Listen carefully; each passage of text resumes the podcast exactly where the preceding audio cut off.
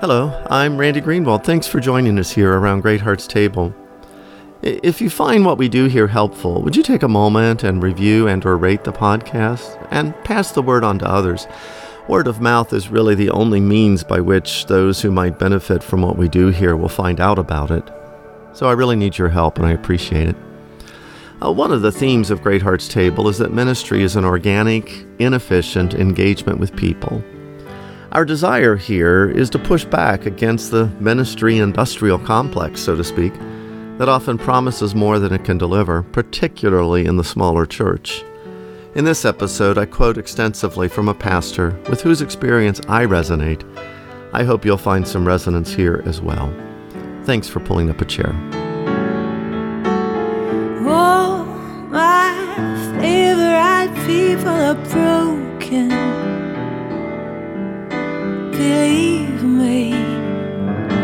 My heart should know. I love the energy I feel around my church these days. We have new people coming, relationships are being formed, community is being strengthened. I'm delighted to see it, but I'm also anxious. Good always seems so fragile. Without warning or explanation or expectation, something can happen that will suddenly sap the energy and deflate the sails. I worry that I may not be able to do what needs doing to sustain the good. And with that, I give you permission to laugh at me. Go ahead. You and I both know that I'm not in control. Success is not a burden pastors manage, but a gift we receive. But we're so good at forgetting that. Now, what has taken me decades to learn took Barbara Melosh only five years. Melosh tells her story in her warm and insightful pastoral memoir, loving and leaving a church. Those who pastor small churches rarely have their experiences published, and that alone makes this book helpful for others. The propriety of women being pastors is a concern for many, I know, but a discussion best held elsewhere. Judging from Melosh's memoir, the experience of being a pastor is no different regardless of the gender of the one filling the role. Melosh had become a pastor as a second career and brought to ministry the exuberant enthusiasm and hopeful idealism that animate many new pastors. Over time, though, as she struggled to bring change, her idealism waned. People didn't always do what she'd been trained to hope for, and enthusiasm was replaced with worry and with struggle, with heightened effort. Ironically, the drive to be in control is a type of bondage. Under this burden, she grew weary. When a beloved young parishioner, though, was diagnosed with cancer, and the church held some special services for healing, she began to find a place of freedom. She tells it in this way For five years now, I'd been trying to find a direction for our ministry, with the congregation straggling along with me. I'd run down one rabbit trail after another in hot pursuit of transformation the latest program for spiritual renewal, a new approach to evangelism, leadership training that would equip me to lead the charge into new life. The literature of ecclesial self help seemed bottomless, and I'd succumbed repeatedly to its promises. The three minute pastor, six strategies for stronger stewardship, 10 ways to improve your contemporary worship, 35 building blocks of successful con- congregations, 40 days of purpose. I'd been frustrated when this congregation was unmoved by my exhortations to embrace the latest. Now I felt chagrined that I'd tried to sell them all this snake oil. My clergy colleagues and I often remarked ironically on the doublethink of our own practices. In compliance with denominational guidelines, we tracked worship attendance, maintained membership rolls, and took account of our shaky finances. We crafted strategic plans, set goals, and devised metrics to evaluate how we were doing. Yet the gospel we were called to proclaim stood in stark contrast to this ministry by management. Luther had staked his life on the bold claim that grace alone could save us. Our works, our will, our decisions, none of that had any effect on where we stood with God.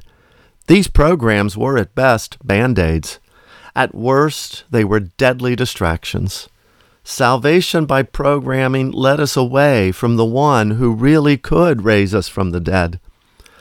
Success could not be measured by results, or at least not the results we could see or count. I had been called to ministry, and I'd given my heart to it. But I'd been distracted by the wrong dream, deluded into thinking I could save the church. They already had a Savior, and it wasn't me. We who've been nurtured by the modern ministry industry believe ourselves to be responsible for the saving and success of our churches, a burden that often destroys pastors. It's a joyful release to be told that our churches have a Savior and it's not us.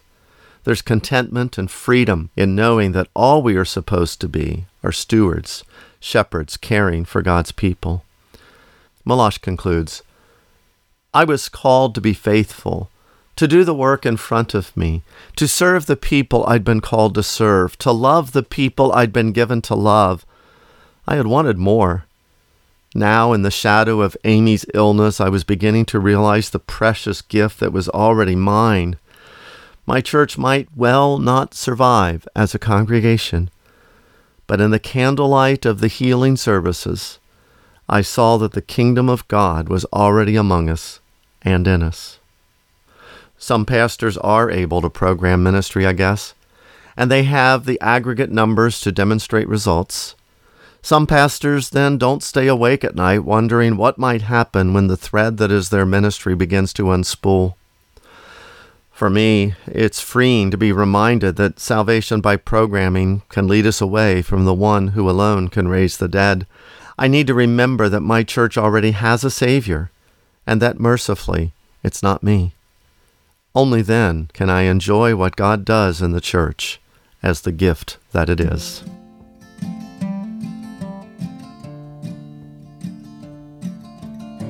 Greatheart's Table is published on the first, second, and fourth Mondays of each month in both audio and print format. Thanks to Over the Rhine for permission to use their wonderful songs, All My Favorite People and Called Home, and thanks to you for listening. I am Randy Greenwald, pastor of Covenant Presbyterian Church in Oviedo, Florida. Just shy of breaking down, there's a bend in the road that I have found called home.